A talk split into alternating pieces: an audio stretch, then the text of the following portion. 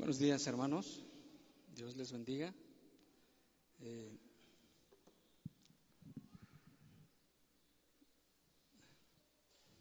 esta semana llegó una persona que nos vende algunos productos allá en la tienda. Eh, ustedes saben, yo soy, bueno, mi papá tiene un negocio y yo trabajo ahí. Y constantemente, como todo vendedor, nos llega a ofrecer los productos que él tiene.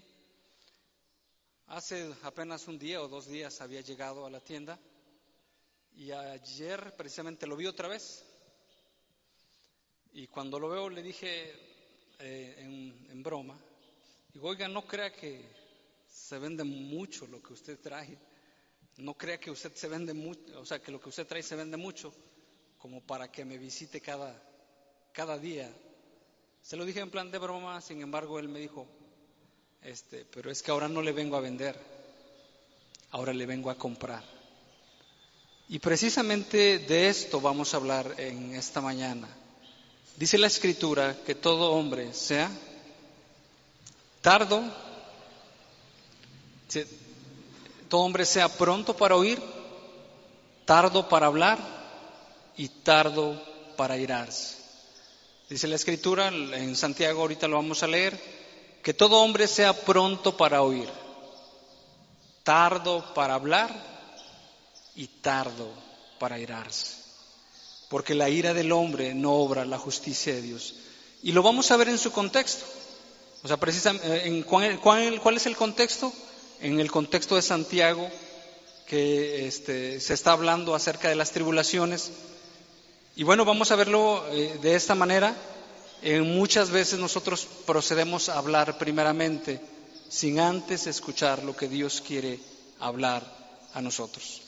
Por eso quiero que vayamos a Santiago 1, vamos a leer desde el verso 13 hasta el verso 21.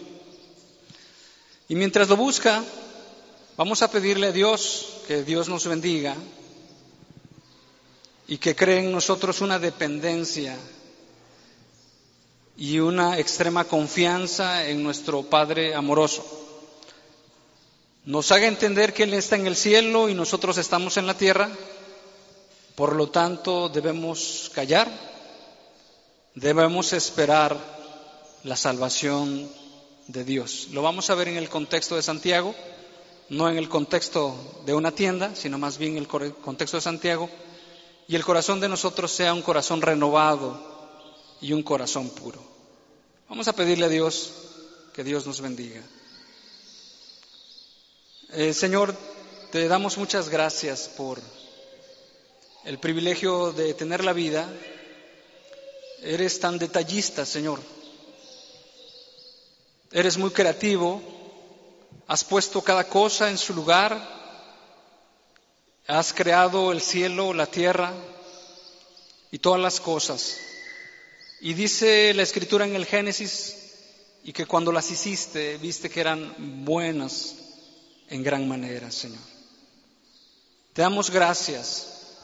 Bendito Dios, y con esa confianza queremos llegar a ti o eh, presentarnos delante de ti para eh, entender tu buena voluntad de tal manera, Señor, nos hagas renovar nuestro corazón, nos hagas cambiar nuestro corazón transformar nuestra mente conforme a tu palabra y nosotros podamos callar, nosotros podamos, bendito Dios, esperar en ti la respuesta, Señor, sin llegar a proceder, hablar primero nosotros y sin llegar a irarnos por las circunstancias que nos rodean, por las condiciones, porque así dice tu palabra, que toda murmuración que nosotros tenemos, en contra del clima, de las personas y de las circunstancias.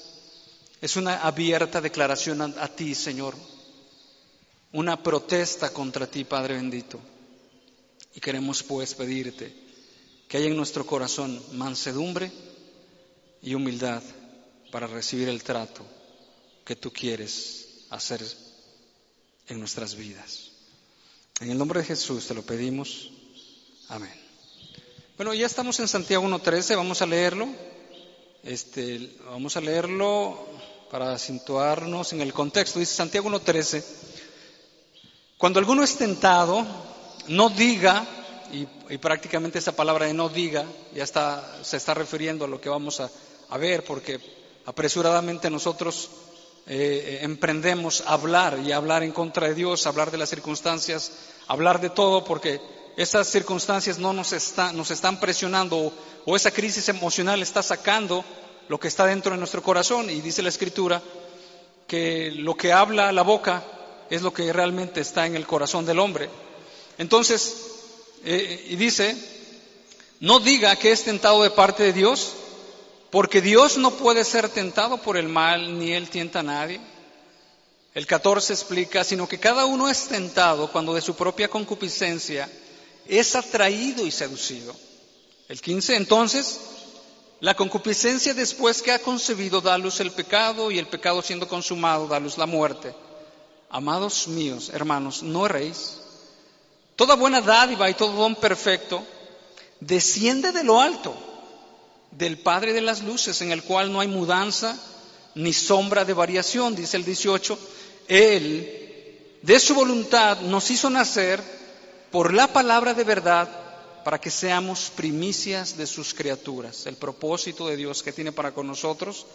Ok, y el 19, por esto, por esto, y es lo que vamos a ver, o sea, dado lo que, leímos anteriormente, por esta razón, o, o por esta situación, mis amados hermanos, todo hombre sea pronto para oír, tardo para hablar, tardo para irarse. El verso 20, porque la ira del hombre no obra la justicia de Dios. El 19 y el 20 es lo que vamos a estar viendo, sin embargo vamos a leer el 21 para establecernos en el contexto, dice de la siguiente manera, por lo cual, y ahí está la parte que nosotros tenemos que quitar de nuestro corazón, que es precisamente lo que hace que nosotros nos levantemos en contra de Dios, nos levantemos en contra de las circunstancias o de las personas para decirle, Señor, esto no es así, Señor, la situación no es así. O, pensar de que Dios nos está llevando por un lugar para nuestra destrucción, como los israelitas lo hicieron en ese tiempo. Dios nos ha sacado del desierto porque nos quiere destruir aquí, en esta tierra. Y realmente dice la Escritura que los planes de Dios son planes absolutamente buenos. Son planes buenos. Dice, yo sé los pensamientos que tengo para ustedes, pensamientos de bien y, no de mal. Y al contrario, nosotros pensamos al revés, es que creo que Dios se está equivocando, creo que por ahí no, era como debería seguir el plan, o no eran las cosas que, que deberían de salir como están saliendo, creo que aquí hay algo mal y nos podemos levantar en contra de Dios. Entonces, lo que tenemos que sacar de nosotros el 21, desechando toda inmundicia, y abundancia de malicia, recibid con mansedumbre la palabra implantada. Y recibir la palabra implantada y la palabra viene de Dios, en otras palabras, estate dispuesto a escuchar lo que Dios te dice en esa situación. Lo vamos a ver en esta mañana. Dice, la palabra implantada, la, la cual puede salvar vuestras almas. Bueno, entonces, Vamos a hacer un poquito de, contexto, de lo cual nosotros debemos de saber, porque, bueno, de cierta manera podemos aplicar eh, moralmente todo hombre, sea tardo, sea, sea pronto para escuchar, sea tardo para hablar y tardo para irarse. Bueno, entonces lo podemos aplicar, pero vamos a aplicarlo de acuerdo al contexto bíblico de lo que dice Dios en su palabra. Los hermanos eh, estaban padeciendo eh, una prueba, estaban padeciendo circunstancias difíciles, lo vamos a leer en Santiago. Bueno, cuando leemos en Santiago, en el verso 1 dice, hermanos míos, tened por sumo gozo cuando os halléis en diversas pruebas. Estaban pasando pruebas, dificultades, problemas. Sabiendo que la prueba de vuestra fe produce paciencia.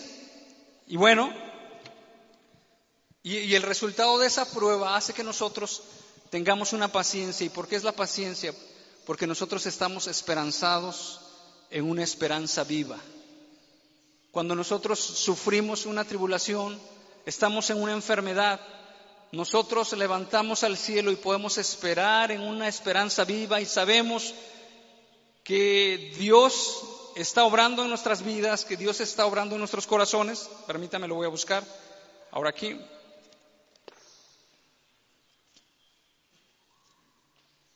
Y esa es nuestra esperanza y es la esperanza que nos hace soportar a nosotros esas dificultades. Esa es la esperanza.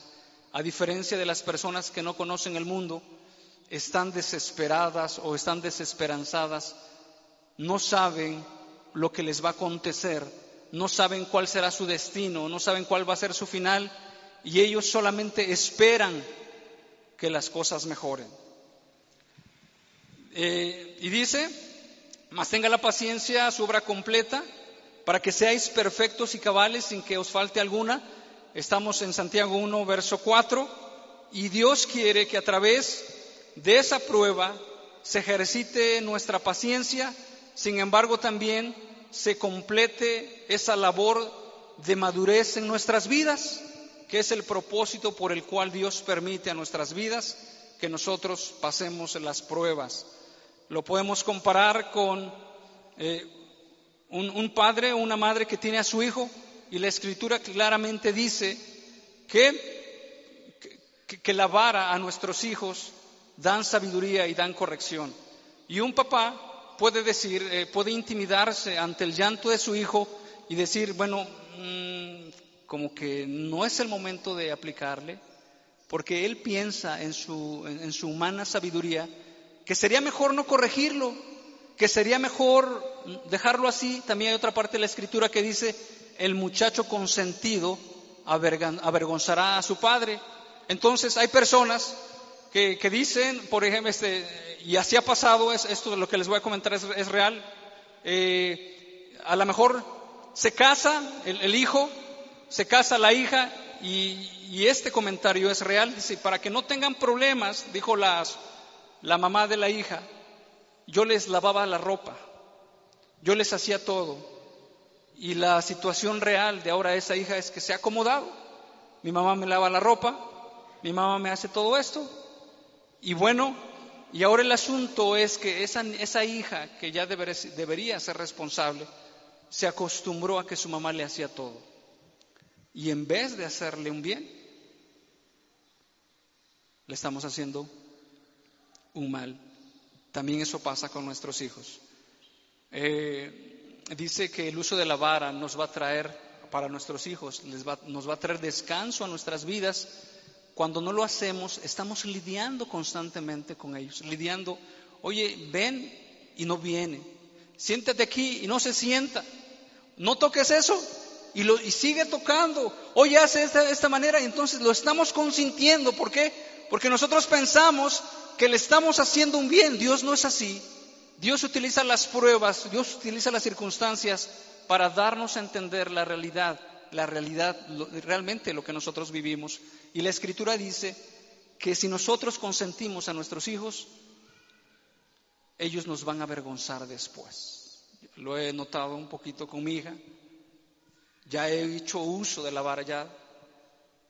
Y ella al inicio y ella entiende muy bien, ya va entendiendo qué es no. Y, de esta manera, esta le estoy mostrando la realidad. Ahora, pues, estas cosas que Dios permite que nos pasen a nosotros, nos están haciendo que nuestro carácter sea más maduro, sea más completo. ¿Ok? Y luego sigue más adelante el verso 5, si alguno de vosotros tiene falta de sabiduría, pídale a Dios en inglés hay una versión que dice, if any one of you is lacking of wisdom, si le falta sabiduría. Y realmente esta sabiduría no es para salir del problema, porque nosotros podemos decir, bueno, vamos a pedirle a Dios para salir de este problema. Ya no quiero tener esta situación caótica con mi hijo, ya no quiero tener estas circunstancias con mi esposa, yo ya quiero salir del problema.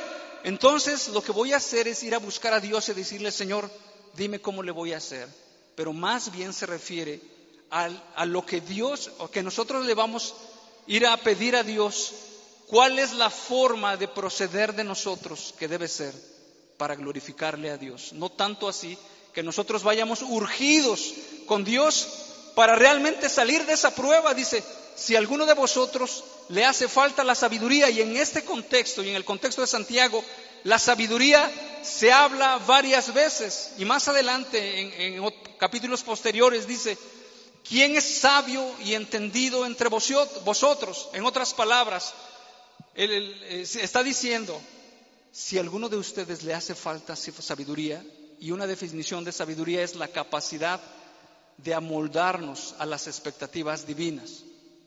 Y este pasaje que voy a leer o que les voy a decir habla muy bien y relacionándolo con esto nos está diciendo si alguno de ustedes se ve falto porque en las pruebas, ¿qué es lo que se manifiesta, hermanos?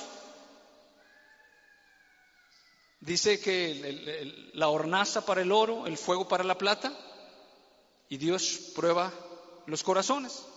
Y en una prueba es lo que, lo que se manifiesta, lo que nosotros estamos siendo faltos. En una enfermedad. Y dice, ¿quién es sabio y entendido entre vosotros? Muestre por la buena conducta sus obras en sabia mansedumbre. Lo vamos a leer, dice, si alguno de ustedes piensa que tiene sabiduría, bueno, entonces muéstrela a través de sus obras con sabia mansedumbre. Dice, pero si tenéis celos amargos y contención en vuestro corazón, o sea, si tienes un problema en tu corazón, celos, contenciones, dice, no os jactéis ni mintáis contra la verdad, porque esa sabiduría no es la que, la que desciende de lo alto. Si nosotros relacionamos ese pasaje con el que estamos leyendo, y está diciendo, el, este, está diciendo Santiago, si alguno de vosotros tiene falta de sabiduría, si alguno de vosotros se da cuenta que si el carácter que tiene, si la forma de proceder, si la forma de ser no está siendo conforme a lo que Dios quiere, pídela a Dios. Pero si tenéis celos amargos y contención en vuestro corazón, no os jactéis ni mintáis contra la verdad, porque esa sabiduría no es la que desciende de lo alto. Esa es una sabiduría terrenal, animal y diabólica. Pero la sabiduría que viene de lo alto es primeramente pura.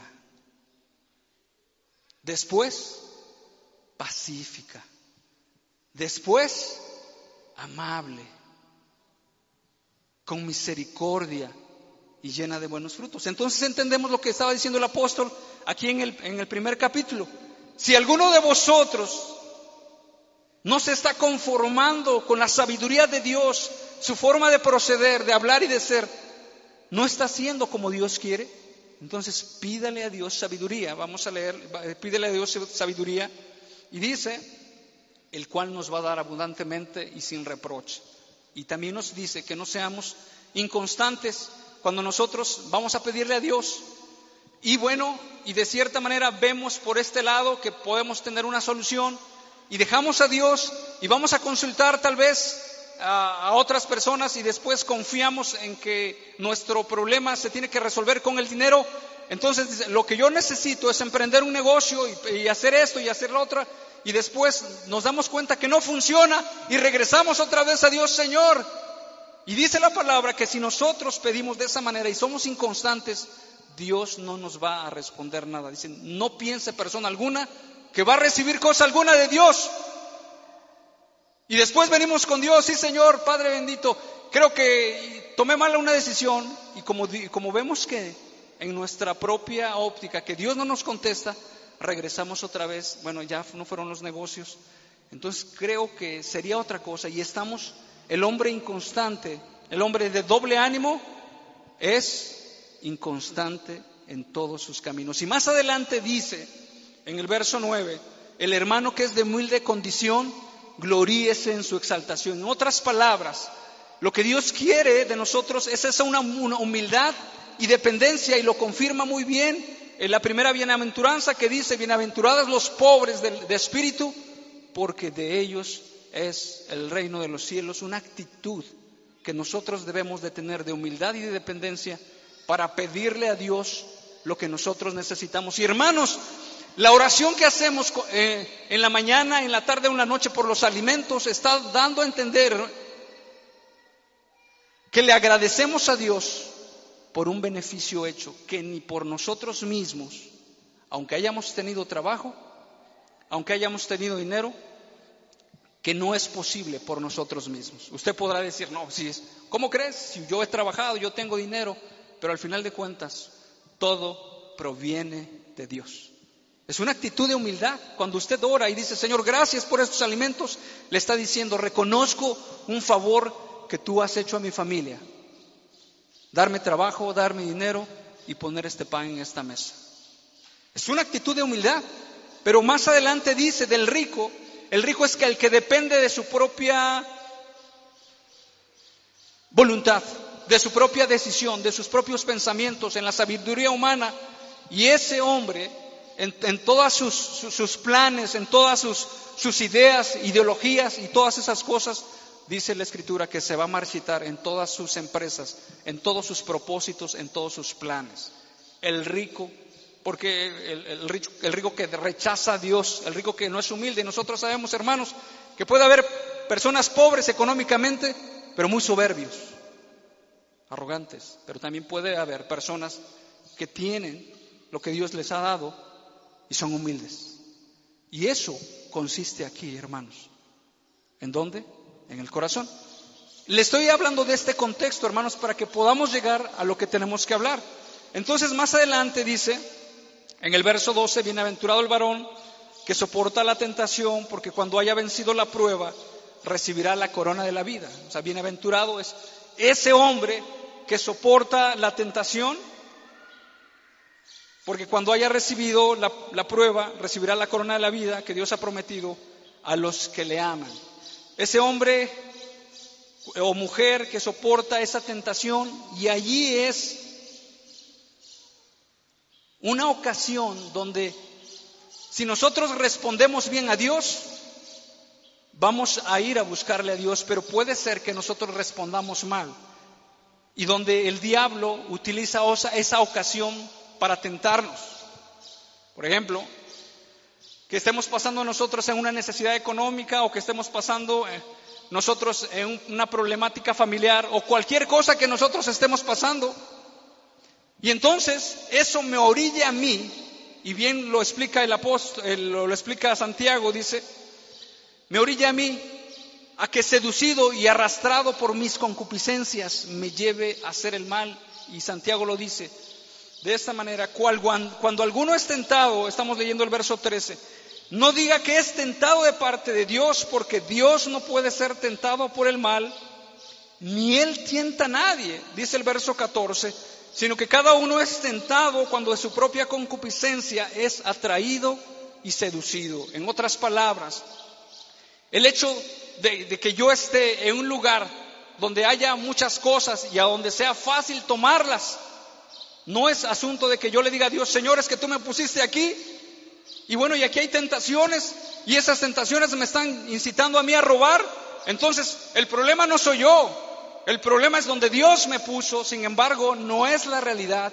Y Santiago lo está diciendo, el problema no es la prueba, el problema, el asunto no son las circunstancias, sino más bien el problema son las pasiones y los deseos que son las concupiscencias. Es atraído y seducido, entonces la concupiscencia después de que ha concebido, da a luz el pecado y el pecado siendo consumado, da a luz la muerte. Y dice el verso 26, nos, amados hermanos míos, no erréis, en otras palabras, no se dejen engañar, no sean engañados. Toda buena dádiva y todo don perfecto desciende de lo alto el Padre de las Luces, en el cual no hay mudanza ni sombra de variación. Él de su voluntad nos hizo nacer por la palabra de verdad para que seamos primicias de sus criaturas. En otras palabras, nos llamó y nos está haciendo pasar por estas situaciones para perfeccionarnos y, Jesús mismo nos pueda presentar delante del Padre como primicias de sus criaturas. En otras palabras, no le echemos la culpa a Dios de lo que nosotros, de lo que nuestras concupiscencias nos están llevando a hacer. Y luego dice el verso 19 de lo que vamos a ver, por esto, mis amados hermanos, todo hombre sea pronto para oír, tardo para hablar y tardo para irarse, porque la ira del hombre no obra la justicia de Dios. Entonces, la primera parte que dice la escritura que debemos de ser prontos para oír. ¿Y a quién debemos oír? Se supone que anteriormente Santiago nos dijo, si alguno tiene falta de sabiduría, pídale a Dios, el cual nos va a dar abundantemente y sin reproche. En otras palabras, no nos va a decir, o sea, no es como el mal padre, eh, te lo dije, te lo advertí, mira cómo andas perdido, dice que eh, el Padre amoroso nos los va a dar abundantemente y sin reproche. Le vamos a pedir sabiduría y que Dios nos las va a dar. Entonces, de Dios vamos a esperar la respuesta que Dios quiere que nosotros esperemos. Y entonces, si estamos en este contexto de las pruebas, de que le pedimos a Dios, de que si estamos faltos de sabiduría y de que nosotros no le digamos a Dios que bueno, este, que Dios nos está tentando o nos está poniendo en una situación difícil, que nos está haciendo pecar, dice, por esto mis amados hermanos, todo hombre sea pronto para oír lo que Dios quiere. Una vez que nosotros estamos pasando estas pruebas, dificultades, persecuciones o tribulaciones, y una vez que nos demos cuenta de nuestra falta de sabiduría, de nuestra condición, que nos hace falta paciencia, humildad, perseverancia, rectitud, y que le pedimos a Dios, Señor, dame esa sabiduría por favor, y que lo hacemos con fe, no dudando de que Dios nos va a dar eso, de lo que nosotros le estamos pidiendo, conforme a su voluntad, sin tener malicia en nuestro corazón de pensar que Dios es el problema. Ahora dice, por lo tanto, hermanos, todo hombre sea que pronto para oír. Y es entendible, hermanos, que a quién vamos a oír. A Dios. Hermanos, vamos a oír a Dios. A Dios es el que vamos a oír, hermanos. A Él es el que necesitamos primeramente escuchar, porque le hemos pedido a Él sabiduría, le hemos pedido a Él, le hemos mostrado nuestra falta de sabiduría, nuestra conducta, nuestra forma de proceder, nuestra forma de ser, y entonces lo que Dios quiere es que lo escuchemos a Él. Vamos a Lamentaciones 3, 21 y dice de esta manera, Lamentaciones 3, 21, mientras lo buscan también este, me han dicho que, bueno, me paso muy rápido los versículos, porque ya los tengo aquí, ¿verdad? pero para eso estoy haciendo este break. Lamentaciones 3:21 dice, esto recapacitaré en mi corazón, por lo tanto, esperaré. Y es precisamente lo que habla Santiago, de la paciencia, la paciencia tenga su obra completa. Dice, cuando os halléis en, en diversas pruebas, sabiendo que la prueba de vuestra fe produce paciencia, paciencia, no solamente es la capacidad de esperar, sino permanecer, permanecer haciendo el bien en las tribulaciones, porque tenemos una esperanza, una esperanza viva en el cielo. Esperaré, dice el verso 22, por la misericordia de Jehová no hemos sido consumidos, porque nunca decayeron sus misericordias. Verso 23, nuevas son cada mañana, grande es su fidelidad. Verso 24, mi porción es Jehová, dijo mi alma, por tanto, en él esperaré. 25. Bueno es Jehová a los que en Él esperan. Al alma que, que le busca, dice, mas tenga la paciencia su obra completa. Y dice el verso 26, bueno es esperar, ¿cómo hermanos? En silencio la salvación de Jehová. Bueno es esperar en silencio. Habla, Señor, que tu siervo oye.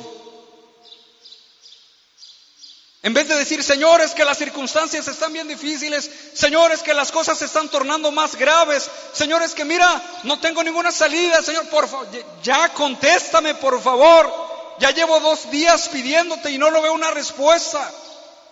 Sin embargo, Dios está tratando en usted una obra de paciencia, lo que dice la Escritura.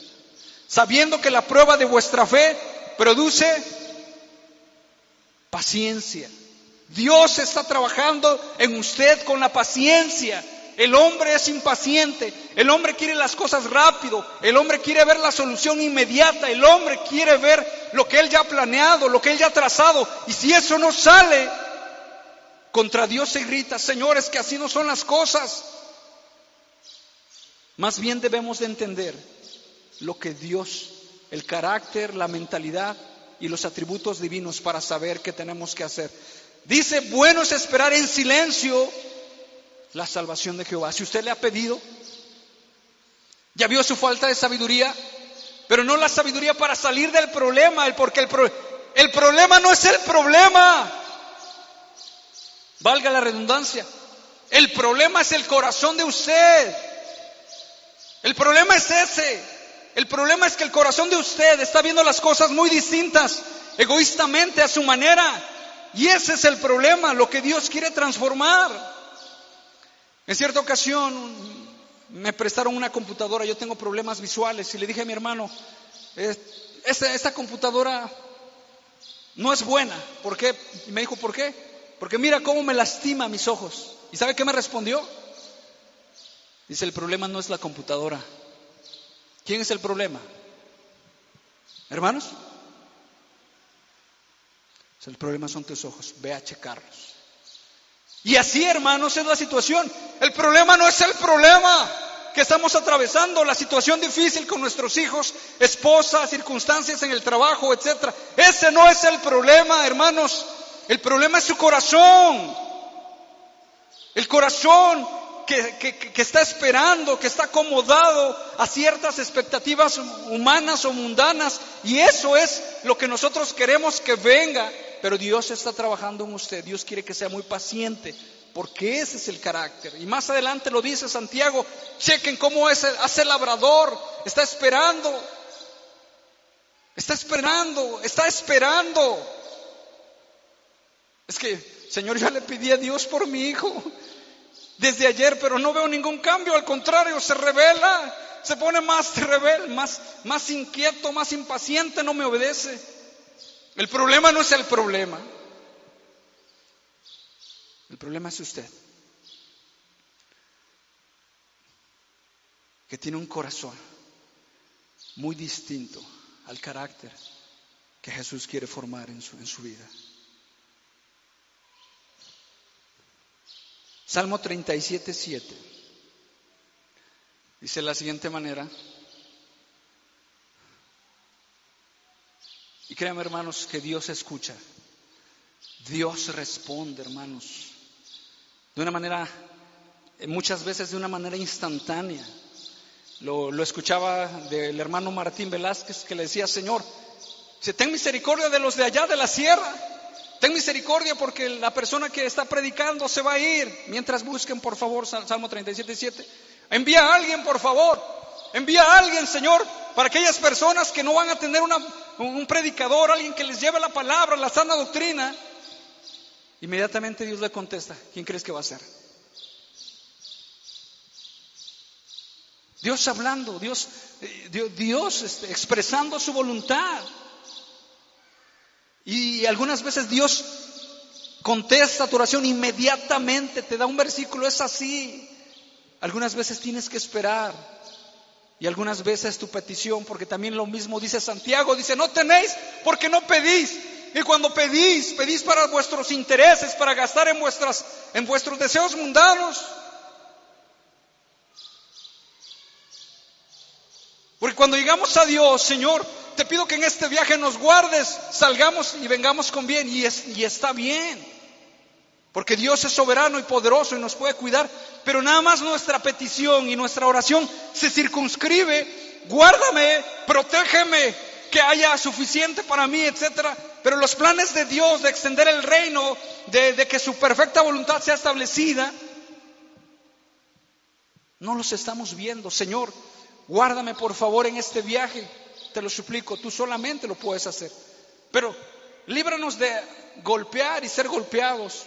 Pero si así está en tus planes de que pase algo, permite Señor que eso sea para afectarnos espiritualmente y que nosotros podamos percibir tu gloria. Y que podamos nosotros depender de ti y eso nos lleve a tener más confianza. ¿Lo hacemos, hermanos? ¿Lo hacemos o solamente le pedimos a Dios? Y lo dice Santiago, no tenéis porque pedís y cuando pedís, pedís mal para gastarlo en vuestros intereses. Solamente le pedimos a Dios, Señor, y permite que mi hijo pase en esta universidad, y permite que no le falte esto. ¿Le está usted pidiendo a Dios que Jesús genere un corazón nuevo, un corazón tierno en la vida de su hijo, Señor? Viva rico o pobre, Señor, pero lo más importante que yo te quiero pedir es que sea un hombre humilde, un hombre obediente, un hombre de esta magnitud. ¿Lo estamos pidiendo? ¿O le estamos pidiendo solamente que le vaya bien en su trabajo?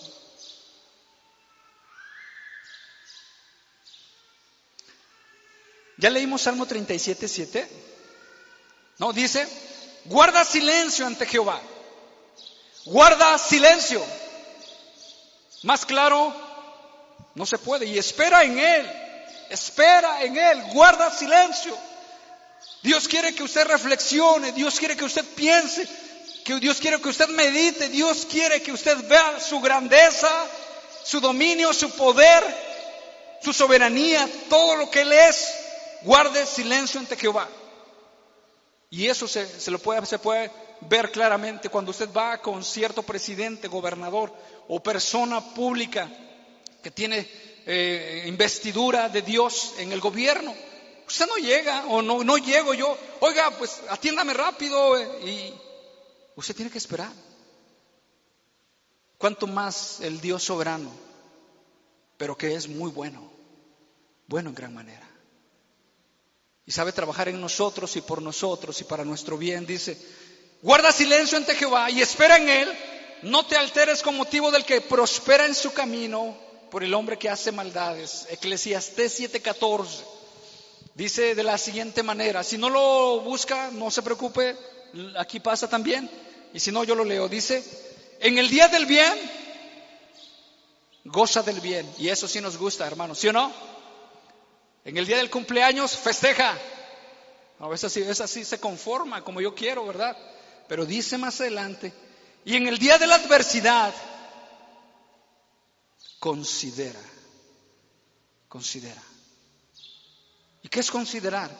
Que el corazón de usted y el corazón mío estemos quietos en silencio, viendo lo que ha pasado, lo que ha ocurrido. Y nos lleve a ser reverentes ante Dios, a tener respeto a su persona, a entender qué es lo que somos, polvo y ceniza, y decir, Señor, verdaderamente tú haces las cosas porque tú así lo has establecido. Voy a leer Salmo 41 para terminar la primera parte. Son tres partes, dice. Salmo 40, ese sí quiero que lo busque, por favor. Dice de la siguiente manera. En el Salmo 40, cuando estaba chico me dijeron, ¿dónde está Salmos? A la mitad de la Biblia. Y bueno, y bueno, eso es lo que se me hizo bien fácil, agarrar la Biblia por mitad. Caía en Proverbios, pero luego regresaba un poquito más para allá. Pacientemente esperé a Jehová.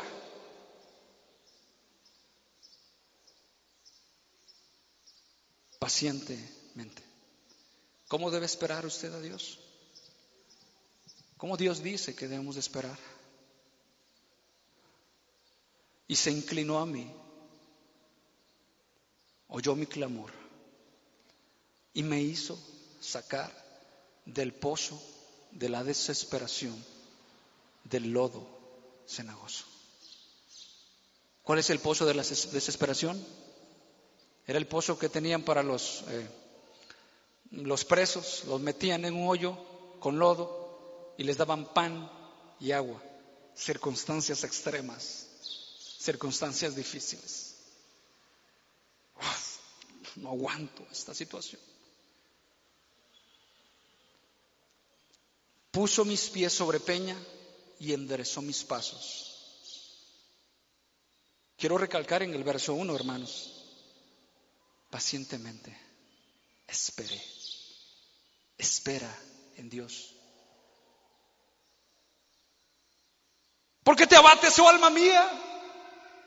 Espera en Dios que aún he de alabarle, salvación mía y Dios mía. Dios traerá la remuneración.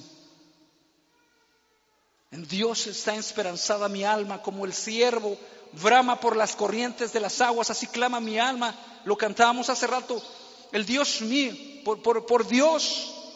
Solamente esa es mi esperanza. Mi esperanza no está en, irritarme, mi esperanza no está en enojarme con mis empleados, de, de ponerme en mi frente fruncida y para que me teman. Esa no es. Mi esperanza está en Dios. Y David lo decía, alzaré mis ojos a los montes. Si estuviera en la ciudad, ¿qué hubiera dicho? Tal vez dijera una paráfrasis personal. Miraré las grandes empresas, miraré a las diferentes personas en donde está mi socorro. Mi socorro viene de Jehová. La única persona que nos va a poder ayudar, hermanos. Mientras tanto, Dios está obrando en usted. Mientras tanto, Dios está trabajando en usted por el bien que Dios quiere hacerle. ¿Y cuál es el bien mayor? Que usted pueda confiar en Él. ¿Sí? ¿Y qué es confiar en Él? Depender de Él. Caerán a tu lado mil y a tu diestra diez mil más, a ti no llegará, Señor. ¿Qué más puedo hacer yo por esto? Confiar, dependencia, confianza. Dice, Verso 3 puso luego en mi boca cántico nuevo, alabanza a nuestro Dios, verán esto muchos y te verán y confiarán en Jehová.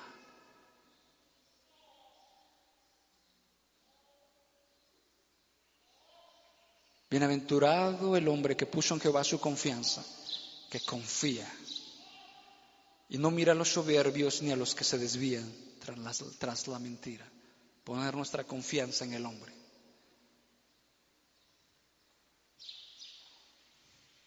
Pacientemente esperé. Pacientemente. Dios es un Dios remunerador.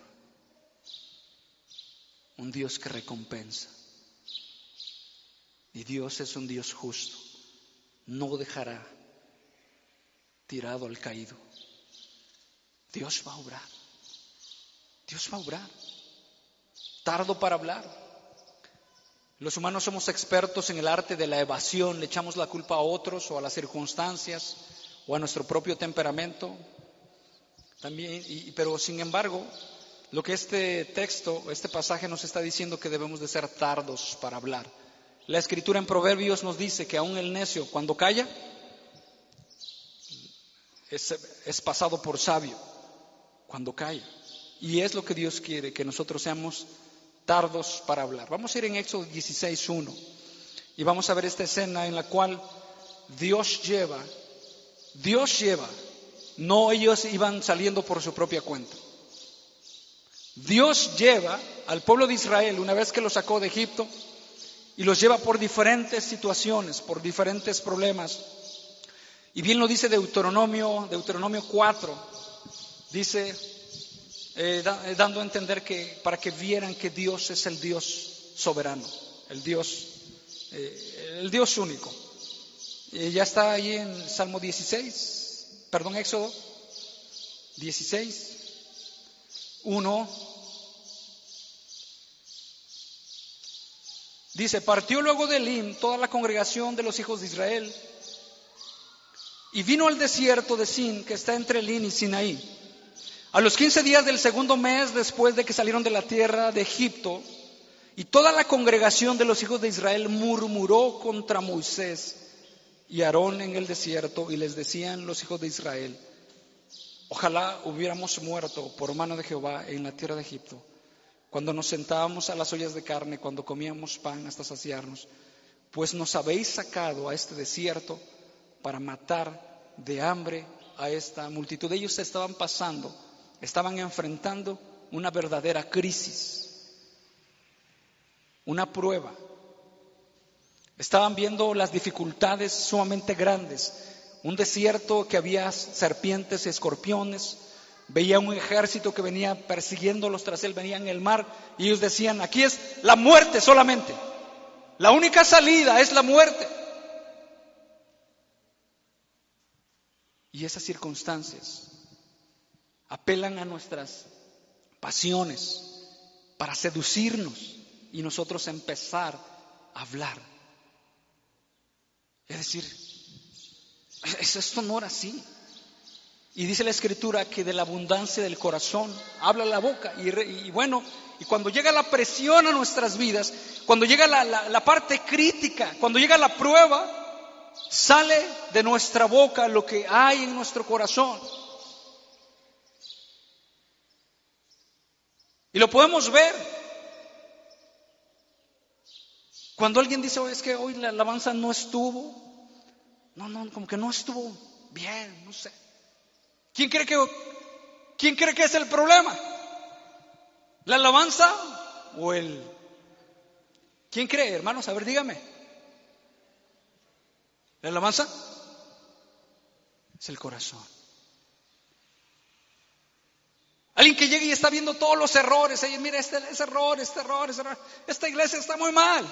¿Quién cree que es el problema? Él mismo, él se está hablando solito, yo soy aquí el problema.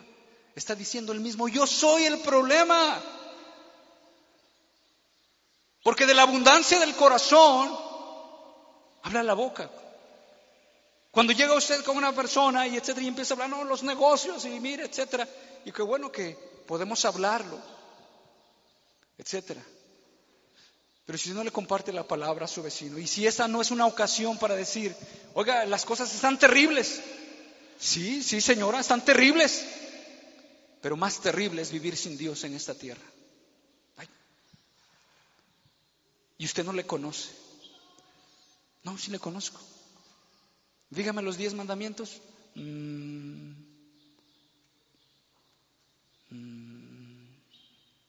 Pues no me lo sé. Ya ve cómo no le conoce.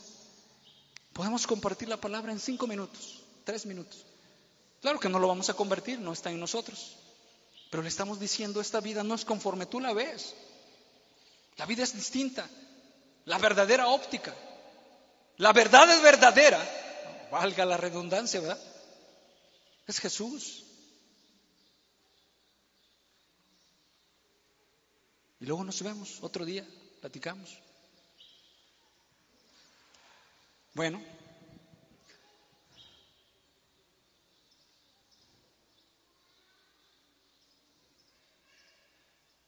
y dice la escritura que todas esas murmuraciones no eran contra, en contra de precisamente de Aarón y de Moisés, sino las murmuraciones, todo lo que estamos sacando del corazón y, estos, y esta gente que no sabe manejar y esta, y esta gente que está abusando de los precios y todos. O sea, Dios nos está metiendo una presión, como lo está pasando ahorita. ¿Y cuál ha sido? Y la respuesta de nosotros es protestar. Eh, escuché a una persona que tiene, pues, vamos a decir que un tipo maquila, lavandería. No sé, vamos a decir que. ¿Y sabe qué decía su comentario? Este gobierno nos tiene re mal este gobierno. ¿Cuál es el corazón que tenemos? Él está insatisfecho, ese hombre. Claramente está diciendo, yo estoy insatisfecho. Si ganara 20 mil más, no me van a ser útil, me va a hacer falta más. Si ganara otros 40 mil más, me los como, me va a hacer falta su corazón está insatisfecho. Usted necesita a Jesús para que le dé paz, para que le dé confianza, para que le dé tranquilidad. El juguete nuevo que a veces estrenamos. ¿Cuánto nos dura la emoción? ¿Cuánto nos dura? Unos dos, tres días. Pero después pues sí, ya le busqué, ya le chequé las funciones y todo eso, pero ¿y qué más? Ya queremos como que se reactive esa efervescencia, pero es un aparato creado igual que nosotros. Ok, seguimos más adelante.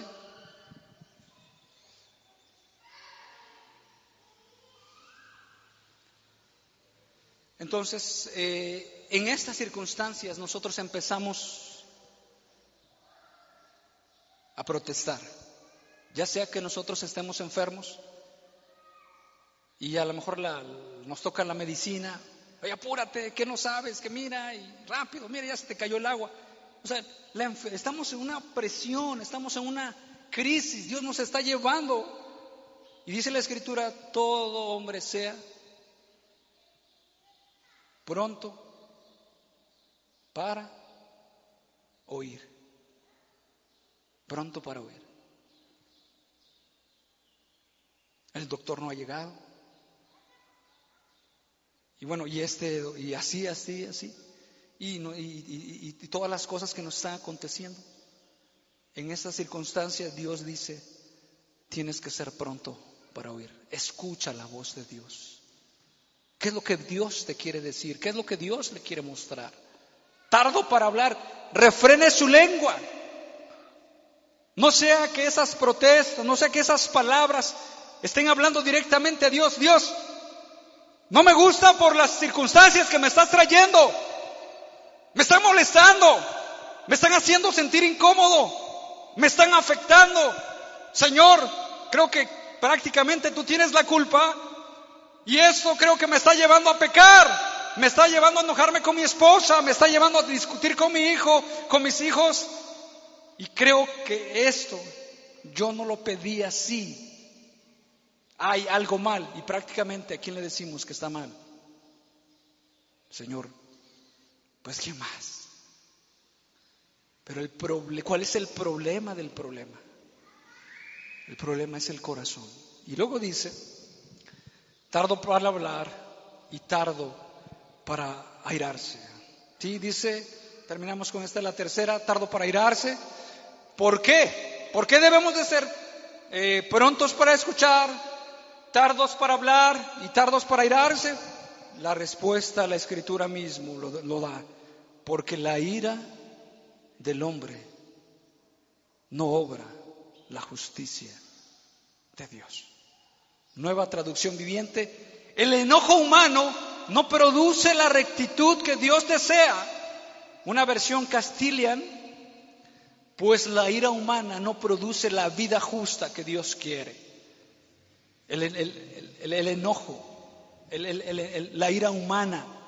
Un proverbio de la Biblia dice, el hombre iracundo levanta contiendas y el furioso muchas veces peca. Y hermanos, ¿qué hay detrás de esa ira? Lo dice el siguiente pasaje. Lo dice el siguiente pasaje. ¿Qué hay detrás de la ira? En el verso 20 dice, porque la ira del hombre no obra la justicia de Dios. Estamos en Santiago 1. Verso 21, por lo cual, y cuando dice por lo cual, nos está diciendo, por esta razón, ¿sí? El problema del problema es que debes desechar toda inmundicia y abundancia de malicia. Inmundicia, los deseos que nosotros tenemos o hemos establecido, los deseos mundanos, la forma de vida de este mundo, o vamos a decir la, el sueño, la ilusión o o lo, que nosotros hemos aprendido de este mundo que es lo máximo, que es lo que realmente debemos, según entre nosotros debemos de ser. Dice, desecha toda inmundicia y, y abundancia de malicia, porque eso es lo que está viendo en tu corazón. La escritura lo dice, está diciendo en Santiago, y si alguno tiene falta de sabiduría, y la sabiduría no solamente se refiere o se circunscribe, es que no he tomado decisiones correctas, también se refiere a eso, pero la sabiduría se refiere precisamente a conformar nuestra vida a las expectativas divinas. Ese es un hombre sabio. Ese es un hombre sabio y empieza con el temor de Dios.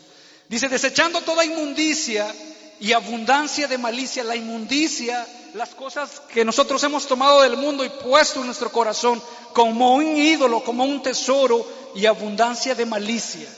Recibid con mansedumbre la palabra. Dios nos va a hablar a través de su palabra. La palabra recibe con mansedumbre. Quieto.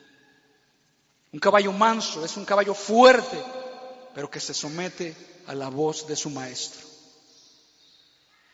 Cualquiera que sea el temperamento, pero se somete. Recibid con mansedumbre la palabra implantada. Dios nos va a hablar a través de su palabra, hermanos. Pacientemente vamos a esperar al Señor y Él se va a acordar de nosotros con paciencia. Por lo tanto, seamos prontos para oír, tardos para hablar y tardos para irar, airarnos, porque la ira, el enojo del hombre no es conforme a la voluntad de Dios. Por esta razón, en esas circunstancias, enfermedades, problemas difíciles en el trabajo, hermanos, y parece ser que, bueno, usted puede decir, y yo también, oye, pero pruebas no tenemos, no, no tenemos pruebas. ¿Qué pruebas tú has tenido? No, hermanos, pruebas diariamente tenemos. Bueno, que no las percibe usted, seguramente ya se acostumbró a vivir de esa manera. Y lo meditaba este sábado. Mi esposa y yo nos íbamos a la plaza, al mercado. Y ya empieza la, la qué. Y no dice la escritura en Santiago, es por... ¿De dónde vienen las guerras y los pleitos entre vosotros? ¿De dónde vienen? ¿No es de vuestras pasiones que batallan contra el alma? Y ya como que llega la tentación. Rápido. ¿Cuál es el problema del problema? ¿Las llaves, mi esposa o mi corazón? Hermanos, mi corazón. Y Dios te dice, tranquilo, tranquilo. Tú vives para mi gloria, ya no vives para ti. Es más, aunque te apresures, si bien crees, tu destino ya está bien asegurado. Un campeón cuando lo van a coronar, ¿de qué se aflige? Aunque se burle el contrincante, el contrincante está vencido. ¿Qué le, qué le, qué le apremia, qué le hace tornar los dedos? Hermanos, pues nada, pues es la victoria que Jesús nos ha dado. tiene todo en sus planes, nos ha dado bendición. ¿Qué más queremos? Claro, pero eso la Escritura dice, desecha toda inmundicia y abundancia de malicia, o sea, tus deseos, tus propósitos muy extrapolados de lo que Dios quiere y recibamos la palabra de Dios. Y bueno, seguimos con el ejemplo. Y ella tenía que entregar unas llaves a una hermanita de acá, pero yo no lo sabía, ya me lo había dicho el día anterior. Ya arrancamos el carro, nos damos, ya cuando ya vamos ya, medio camino y me dice, ay, las llaves. ¿Y qué creen que viene a mi mente? ¿Y qué creen que empieza a pasar por las venas y por el cuero? ¿Qué, qué empieza a pasar, hermanos? Mande. Y de chocolate. Empieza a pasar el atole, dice el hermano. no tenemos tiempo. Oye, ya vamos a la mitad de camino. Oye, ¿y, todavía vamos a regresar? Y luego, de remate, ahí vamos, según, según la vía más corta, vente de este lado. Trun, trun, trun. Calle cerrada, están componiendo. Estado lloviendo, cerrado. Vamos del otro lado. Trun, trun, trun, trun. Igual, calle cerrada, están componiendo. Dígame usted, hermano, ¿Dios está obrando en mí o no está obrando en mí? Es una prueba que Dios me está poniendo de un cierto tamaño o no está obrando en mí. O Dios está, quién sabe en qué galaxia, checando ahí la Andrómeda, que no, no sé si algo está pasando allí entre tantos soles que tiene. O me está mirando a mí fijamente en mi conducta y se está ocupando en mí que yo sea refinado, transformado para su gloria. ¿Qué está haciendo Dios? Dígame hermanos, y a veces pensamos, bueno, pruebas yo no tengo. Seguramente porque usted ya está acostumbrado a qué. ¿Qué dice? Deja la ira. Airarse. Echar la culpa. Oye, ¿cuándo te vas a componer? Oye, mira, que no, que no, no, y cuántas cosas. Nosotros podemos decir, yo no sé cuál es donde Dios lo esté probando a usted. Dios está pasando, lo está probando. Si viene usted es hijo de Dios, Dios lo está probando en algo. Diariamente con su mamá, con su papá. Eh, a lo mejor su mamá es muy irritable y usted también le está contestando. A lo mejor tienes unos vecinos que, ponen música y ahí la situación eh, de que dice, yo no compro casa porque bueno, es que la situación de los vecinos, si usted se va aquí, si usted tiene un vecino musiquero, va a llegar a otra colonia y va a tener otro vecino de otra manera. Y si usted, eh, a lo mejor hay vecinos que están viciosos, no, pues voy a dejar esta colonia y va a otra colonia, va a encontrar ahí a lo mejor otro problema. Al menos que se vaya al cerro, pero ahí se va a encontrar los coyotes. Ahí, ahí le van a estar huyendo, no lo van a dejar dormir. ¿Y cuál es el problema del problema? Hermanos, es el corazón, corazón insatisfecho, el corazón que no se sacia con nada. Tiene que ser a su idea mundana y la idea que él tiene. Igual con las iglesias. Es que aquí ya hay problemas, hermanos. Dice la escritura en Corintios que es preciso que entre vosotros haya disensiones para que sean manifiestos los que son aprobados. Y esas pruebas nos hacen amansarnos, hermanos. Nos hacen fortalecer, nos hacen ver la realidad, el carácter que Dios quiere que nosotros tengamos.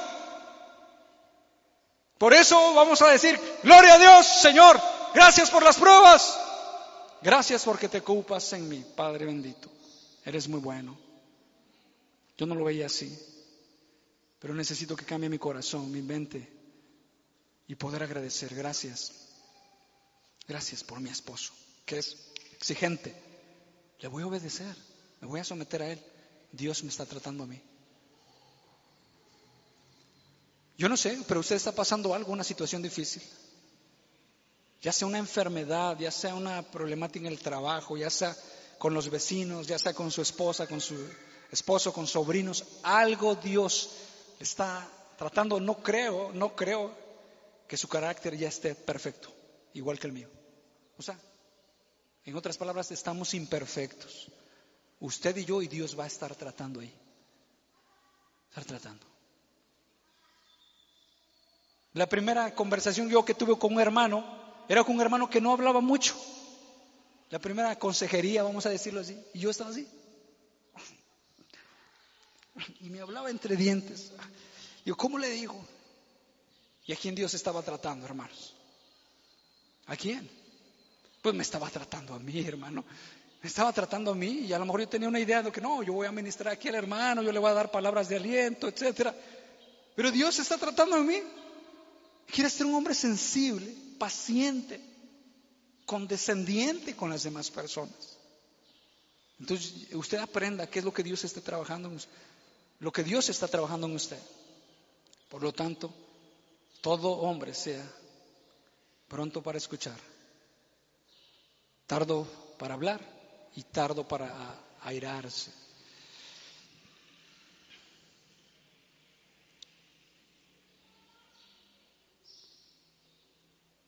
Voy a leer lo que, lo que sigue, ya estamos en esa parte, un comentario de William Barclay. Dice, los padres tienen la tentación de ponerse furiosos. ¿Cierto o no, padres? Pero eso es más probable que produzca una actitud más testaruda de resistencia a dejarse controlar o dirigir. El acento del amor tiene siempre más poder que el de la ira. Y cuando la ira se convierte en una constante irritación, y en un disgusto petulante hace más mal que bien. El ser lentos para hablar, lentos para irarnos, prontos para escuchar, es siempre una buena táctica en la vida. Hermanos, que usted y yo estemos dispuestos a escuchar la voz de Dios. Santiago dice, no tenéis porque no pedís, y ese es el problema que ni siquiera esta circunstancia la hemos puesto delante de Dios. Ese es el problema del problema del problema.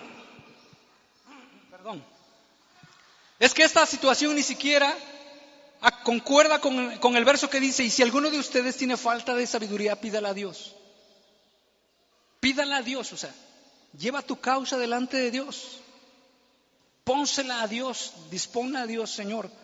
Padre bendito, esta es la situación que yo no puedo, que yo no aguanto, que veo una, veo una crisis y que bueno, me está llevando a salir de eso. Pídala. A Dios. Si usted ya la ha pedido a Dios, espere con paciencia. Sea pronto para escuchar. Dios le va a hablar. ¿A dónde escuchamos a Dios? En la quietud. Ahí lo escuchamos. Sea tardo para hablar, dígale, Señor, habla que tu siervo oye. Habla, Señor, quiero escucharte. Quiero escucharte, Señor. Estoy dispuesto.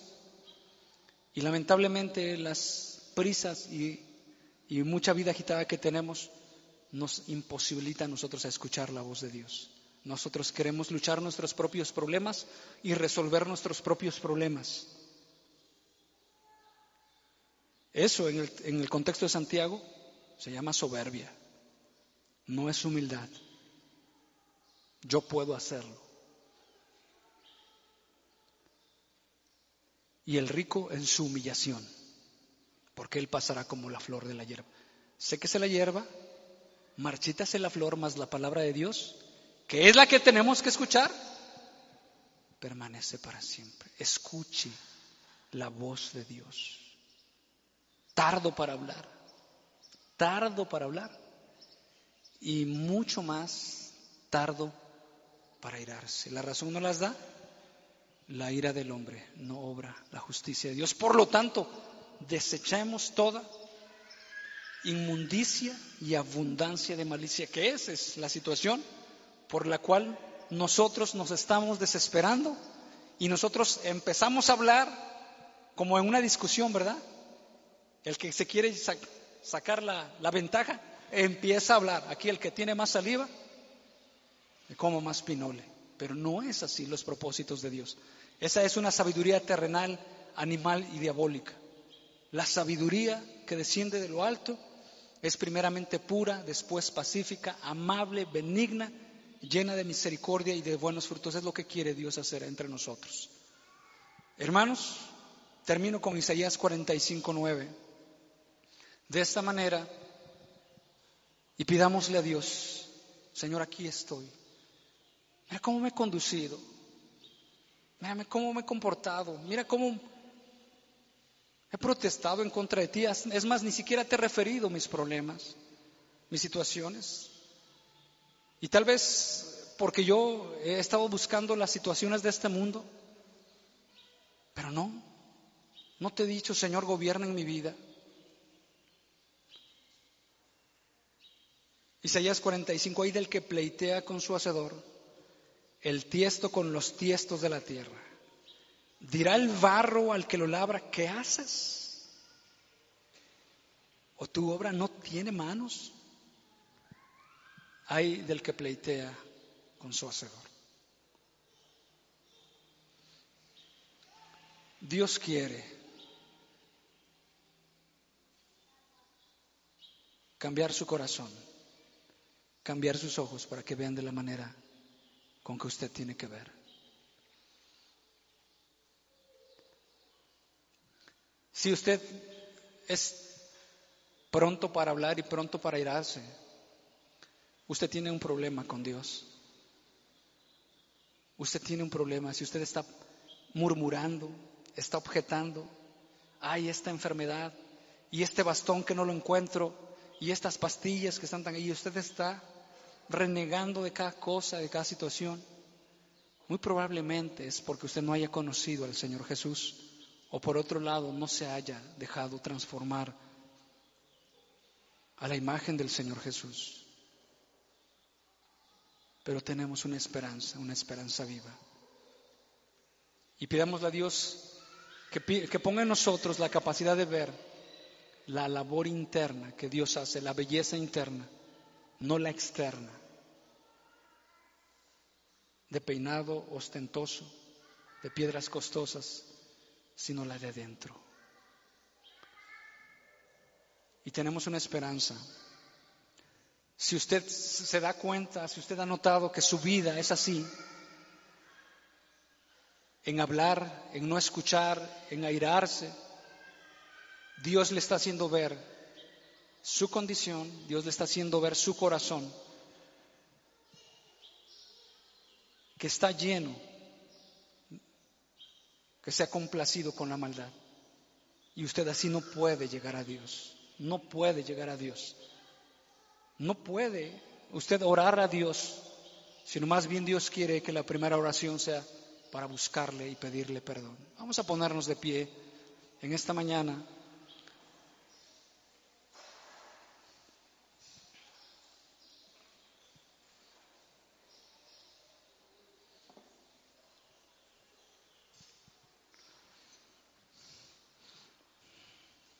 Y entonemos un canto como el siervo brama por las aguas,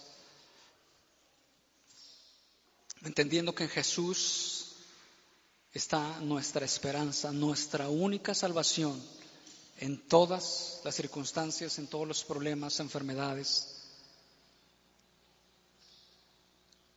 Y que Dios es muy bueno. Dios está extendiendo su mano para cada uno de nosotros, para librarnos de este presente siglo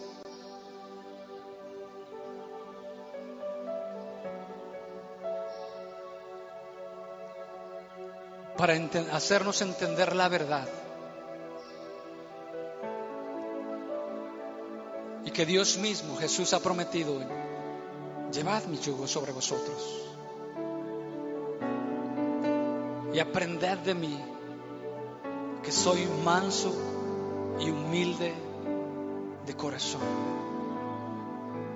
y hallaréis descanso para vuestras almas.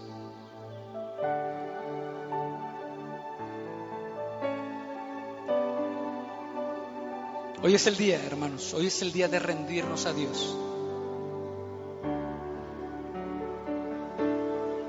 Hoy es el día, si usted y yo nos vemos reflejados por una conducta de respuesta inmediata, de enojo, de agresión, ante la presión, ante la crisis, ante la circunstancia, Permita que por la palabra de Dios, la cual causó que nosotros fuéramos salvos, haga su obra y estemos dispuestos a escuchar a Dios.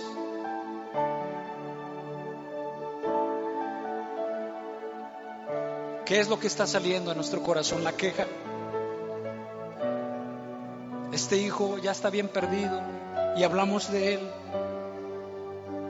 Estos zapatos viejos estas goteras, no hay sol, ahora no hay lluvia.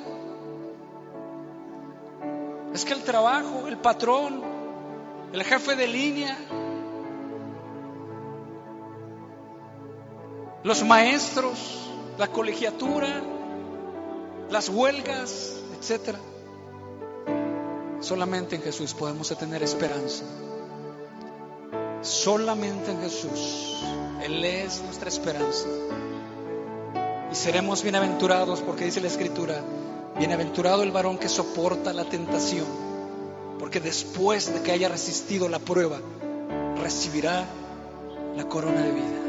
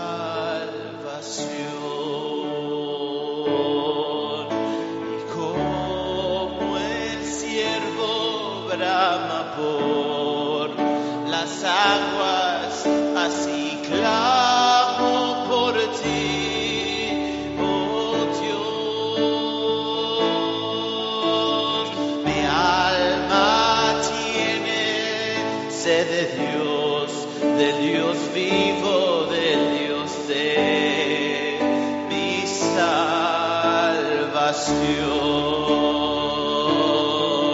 Y mi alma tiene sed de Dios, del Dios vivo.